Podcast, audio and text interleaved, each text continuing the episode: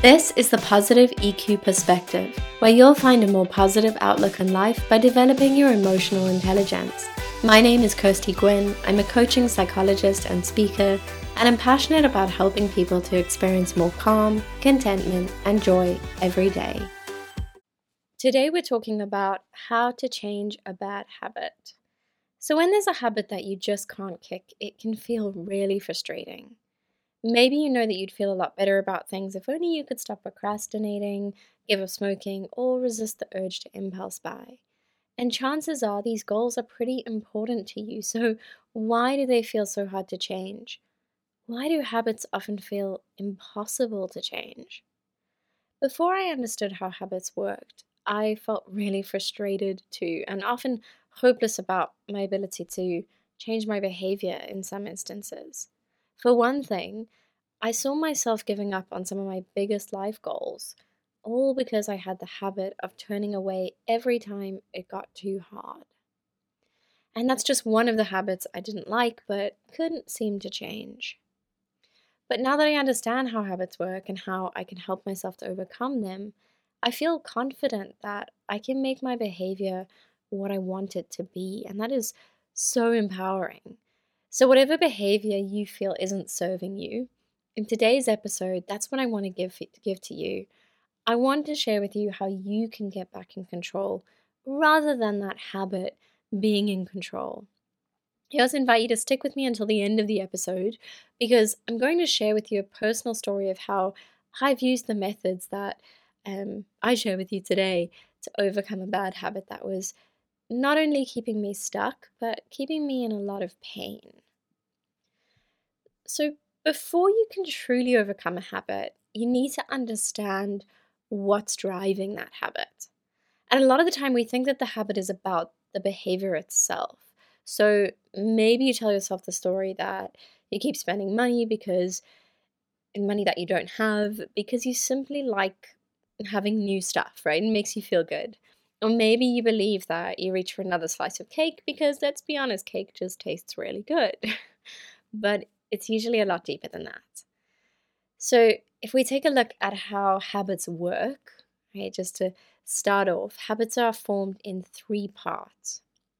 So there's a trigger, right? There's this is sometimes called the cue. So this is kind of what triggers the behavior. So there's the trigger, there's the behavior or the habit, right? So you're you're obviously probably have one in mind right now. And then there's the reward. Right? So it starts out with that trigger. Something happens that causes you to engage in that behavior. And the reason that you engage in the behavior is because it provides you with some sort of reward. So, getting curious and asking yourself, well, what is it for me? Right? What is the reward? Um, so, for example, maybe when you're working on a task and it starts to feel difficult, there's a natural discomfort in that. And the task feels difficult, maybe some self doubt starts to come up, that inner voice starts saying, This is too hard, I can't do it.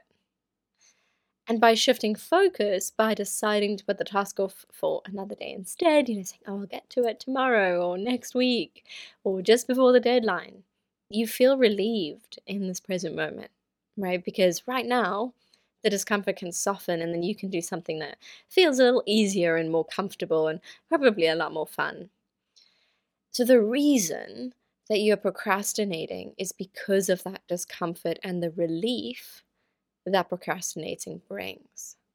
Right? So, the trigger is kind of that discomfort, and you know that if, if I then procrastinate, I'm going to get this relief. I'm going to feel you know, freed from that. I'm going to feel better. Let's look at another example. So maybe you feel stressed, uh, so you reach for a cigarette. And through smoking, you feel calmer. Right? So stress is the trigger, while the reward is the stress relief, that calm feeling. So, whatever habit you have in mind today, right, this is going to be individual to all of us. It's important to first identify what is it that is prompting the behavior. And a lot of the time, this is a feeling of discomfort of some sort. So maybe it's a feeling of inadequacy. You might feel vulnerable or afraid, doubting your inability to do whatever you're trying to do. then the next question is how does the behavior, the habit, help you to relieve that discomfort? What are you getting out of the behavior? What reward are you getting? And if you kind of get curious and get quiet about that and think about it, you might find that oh I, I actually i feel a lot calmer or things feel easier or more comfortable after i engage in that behavior or perhaps while i'm engaging in that behavior.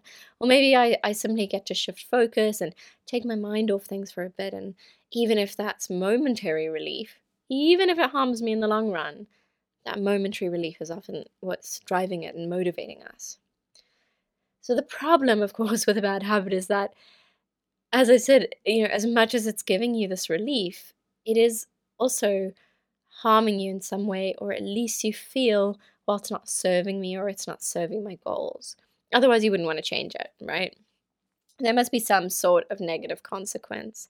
But that negative consequence is usually down the line. And I think it's important, you know, to, to say this, to acknowledge this, because we don't do anything for no reason at all. Right? A lot of the time we get we're so hard on ourselves or we're so frustrated with ourselves for engaging in a certain habit. We feel really controlled by that habit. And all you know, all we're really aware of is like, oh, it's harming me or it's not, you know, it's keeping me from achieving my goals.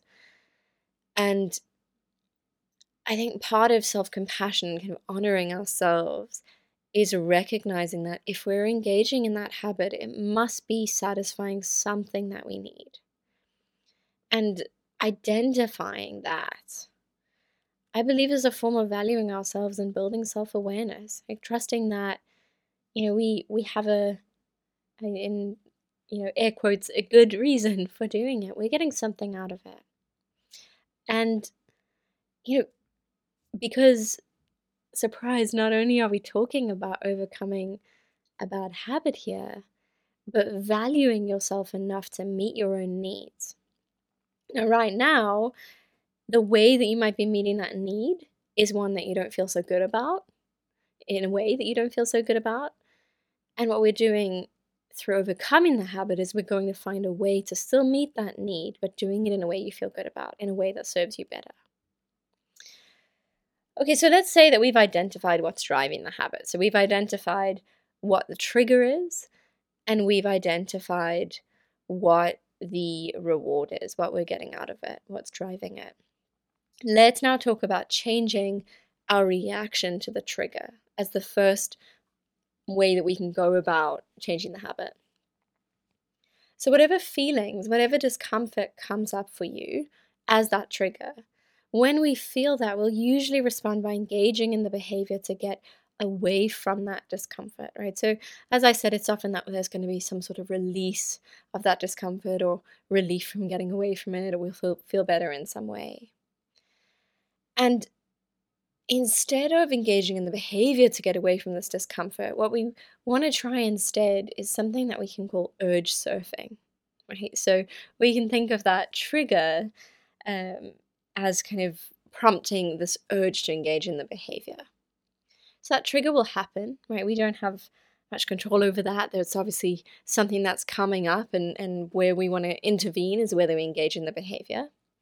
So when that urge to engage in that behavior comes up, instead of reacting to it, right? If we're reacting to it, we're often just going to go and, and, and do the behavior as a result. Instead of reacting to it, we're going to shift focus and we're going to just take a step back and notice that urge in a non judgmental way. So that means that we shift from thinking about how we feel and what we want to noticing how it feels in our body. Right? So that urge is going to have a lot of thoughts with it. You know, oh, I want I want to engage in that behavior, I need that relief. And instead, we're going to turn our attention, you know, out of our mind into our bodies. So, here, um, I know that when something feels difficult for me, I've noticed that I start to clench my jaw, right? And I get this tightness in my chest that's kind of a, a pushing down feeling. So it's quite an, an anxious feeling, in fact. And instead of reacting to that, right, instead, what I would try to do is to take a step back and allow those feelings to just be. So when those thoughts start, you know, th- those feelings start prompting those thoughts, I just shift my focus back to what I notice. Right, so I notice that tightness, that tension in my jaw. I notice that feeling in my chest, and I just try to allow those feelings to be there. I really try to do this mindfully. So, what that means is noticing the physical sensations without making them bad. Often, what's driving those thoughts is that we we notice this discomfort and we think, oh, this is a bad feeling, or I can't take it. I don't, I don't want this feeling to be here. And if we just instead allow them to be, we say, well, it's not a bad feeling, it's not a good feeling, it's just a feeling. It means that we can move, you know, we're no longer, we move into acceptance. We're no longer trying to get rid of those feelings. Instead, we're just sitting with them so that we have a lot more control over our response. I find it really helpful to imagine the discomfort as a wave.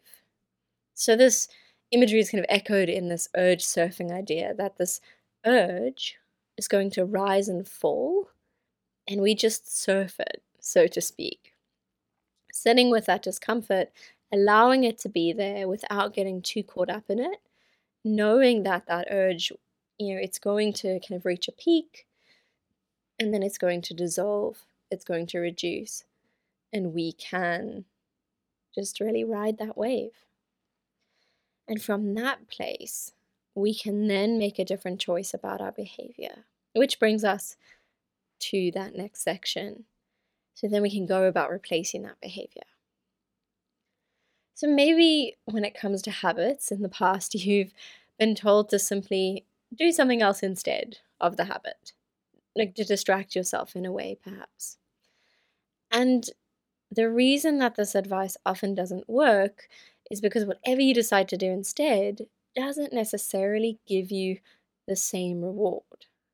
So you might feel like, well, eating a celery stick does not exactly hit the spot in the same way as having another chocolate chip cookie does.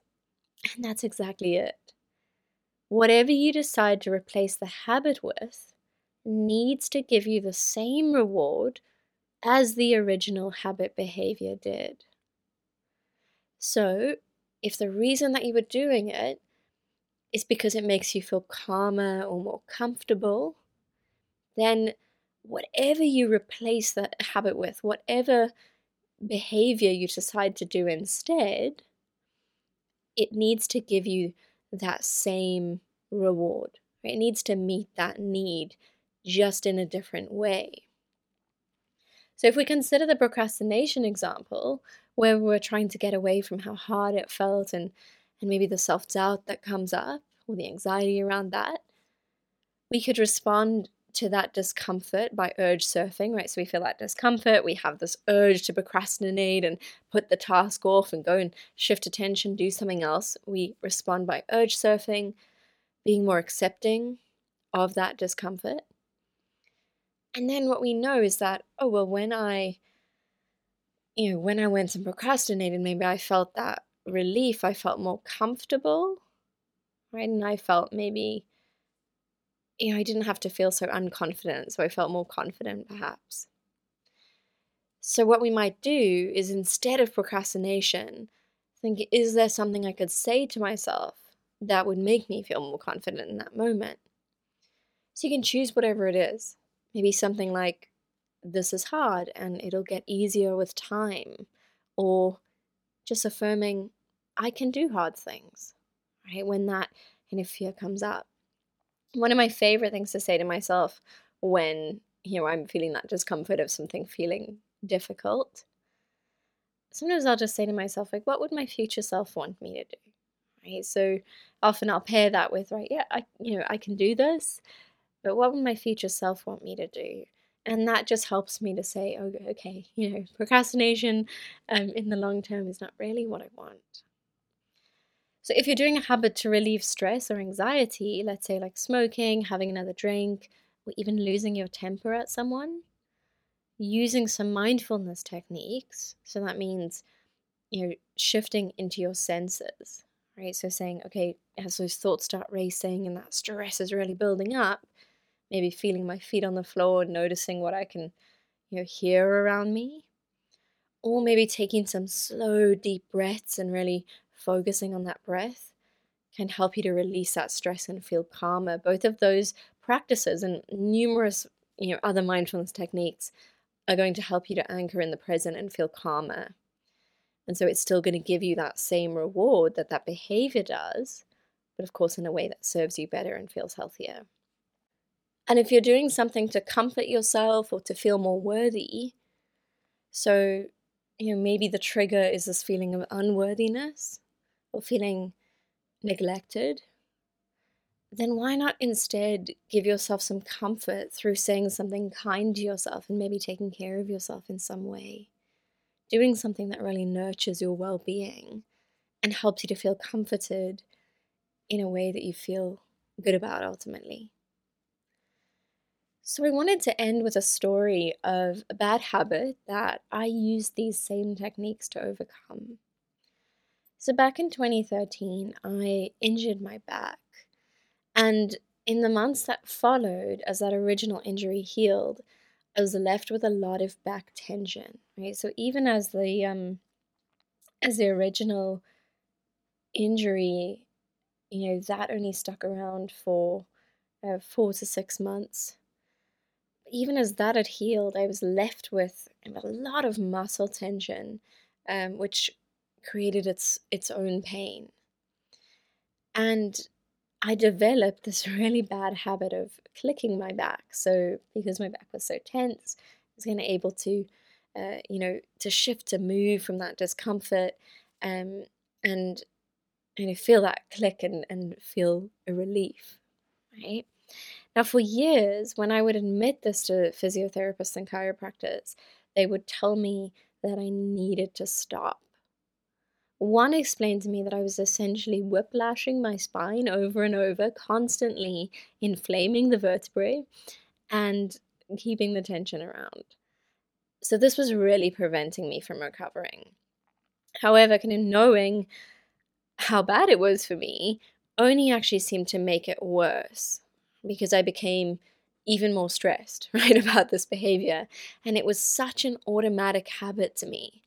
My back would just feel tighter and pain. And without even thinking about it, before I knew what I was doing, I'd click it. And then now that I knew how bad it was, I, I would then also become more stressed about it. That would create more tension. I click more often. You can imagine the cycle. And I felt, you know, for, for years, being told to stop but being unable to. I just felt really hopeless about my ability to ever stop being in pain in this way.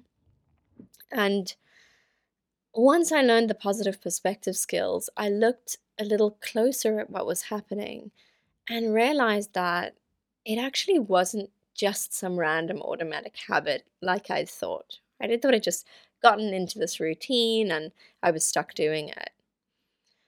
But I approached it with curiosity, like I've invited you to do, to get curious about, well, why am I really doing this? Right? What's the trigger? What's the reward? So my trigger was the discomfort from feeling tense. And the behavior was then clicking my back. And the reward, what I was really getting out of it, was the few brief seconds of relief that I felt afterwards from that pain, from that discomfort.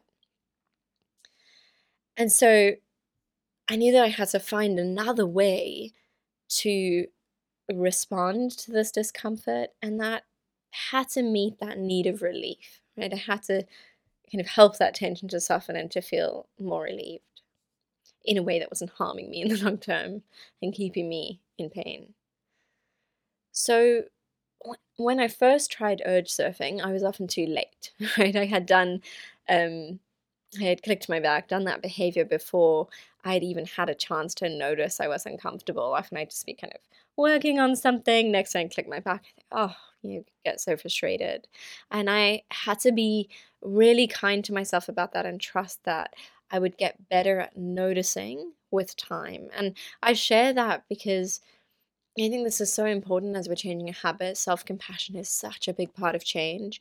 If I was, you know, being self critical, towards myself, uh, getting angry that I hadn't, you know, noticed, then I think it would have taken me a lot, lot longer to overcome it, right? So as you're doing this, as you start trying to respond differently to whatever discomfort is coming up for you, you know, sometimes it'll feel like we're not getting there and, and just trusting that you will get better at noticing it with time and, and intervening with your response. And that's exactly what happened for, for me. So over time, I was able to catch myself before I clicked my back, right? Just noticing that pain, that discomfort, and this really strong urge to click. I was surprised by how strong it was. But what I do instead is I would I would just pause and I notice that discomfort and I just allow that tightness to be there. Right? Trying to just urge surf, so to speak. I just imagine that wave of tension or um, tightness rising and falling, coming and going. And then I also took some deep breaths, you know, trying to kind of get that relief in another way. Took some deep breaths and just imagine the tension just draining from the muscles. So, trying to get that same relief that I was getting from the clicking behavior, but in a healthier way. And what was amazing to me was how the urge to click would pass with time, right? And that uh, by responding in this way, that discomfort would rise and fall. I was amazed to notice that it could do that even if I didn't engage in the behavior, if I just sat with it. And what was so unexpected was that I started automatically using this process rather than um, clicking my back. So when that discomfort would come up, it was like my brain just opted to say, oh, well, this strategy is kind of working better, right? So we're going to sit with this discomfort instead and, and we're just going to breathe, right? And, and release it. And then I would just, you know, move on with my day. And within just a few weeks, I had cut this behavior down dramatically, so much so I was kind of working on this uh, privately. I had, you know, I'd said to my husband, "Oh, I'm, I'm trying this thing," but he ended up commenting, "Wow, I've noticed such a difference that you've, you you you're barely doing this behavior that you were doing all the time um, anymore." And what I love about this experience in particular is I think that we can be so hard on ourselves about our bad habits, but when we find a different way to meet our needs, a better way, we can trust that we'll start using uh, choosing that instead. So I really believe that, you know, when we're not out there trying to sabotage ourselves as we often might think, we're just trying to meet our needs. And maybe if you have a bad habit that you're trying to overcome, maybe you're currently meeting that need in a way that you're not proud of or that isn't working for you. And I hope that today's episode has helped you to find a way to to meet that need in a in a better way, in a way that you can feel good about. Well, that's it from me. If you enjoyed this episode, please subscribe. Every subscriber counts, and it means that this information can reach more people. Thank you, and I'll see you next week on the Positive EQ Perspective. If you're looking to calm negative thoughts, accept yourself, and live joyfully, then you need my free roadmap to overcome negative thinking. You'll discover seven steps to follow, as well as three mistakes most people make trying to improve their mindset and life that only make things worse. Visit positiveeq.com forward slash free. That's positiveeq.com forward slash free.